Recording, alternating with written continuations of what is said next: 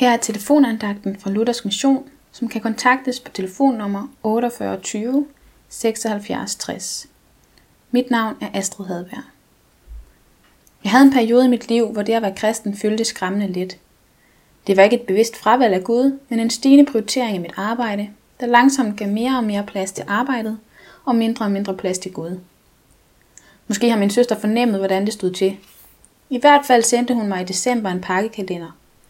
Den bestod af 24 konvolutter, og i hver konvolut lå et bibelvers, en sang, en refleksion over kristenlivet eller noget i den stil. 12. december, halvvejs gennem pakkekalenderen, indeholdt dagens konvolut en sang. Fars sang, som Randi havde skrevet. Sangen var det ene, der står. Det er virkelig min fars sang. Jeg kan stadig huske, hvordan vi har sunget den hjemme, mens han spillede guitar til. De første to vers lyder således. Ene, der står, når alting andet vakler, det er Guds nåde og barmhjertighed. Al jordisk berømmelse og glans, den slukkes, den dag jeg står hos Gud i herlighed. Det ene, der står igennem alle tider, er Kristi kors og blodets sikre grund. For hvad jeg har bygget, hø og strå, det falder. Det var blot en kort og flygtig stund. Sangen ramte mig, fordi den så præcis beskrev situationen i mit liv.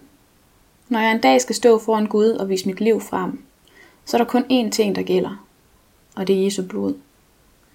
Som der står i sangen, al jordisk berømmelse og glans den slukkes, og for hvad jeg har bygget, hø og strå, det falder. Jeg havde netop prioriteret mit arbejde, min karriere, højere end mit forhold til Gud. Jeg havde ønsket at opnå noget selv. Det er der som sådan ikke noget galt i, altså at gå op i sit arbejde.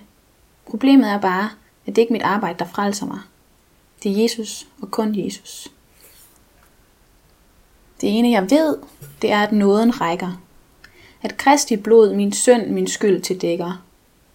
Det ene jeg har at stole på en gang, det er Guds nåde, grænseløst stor.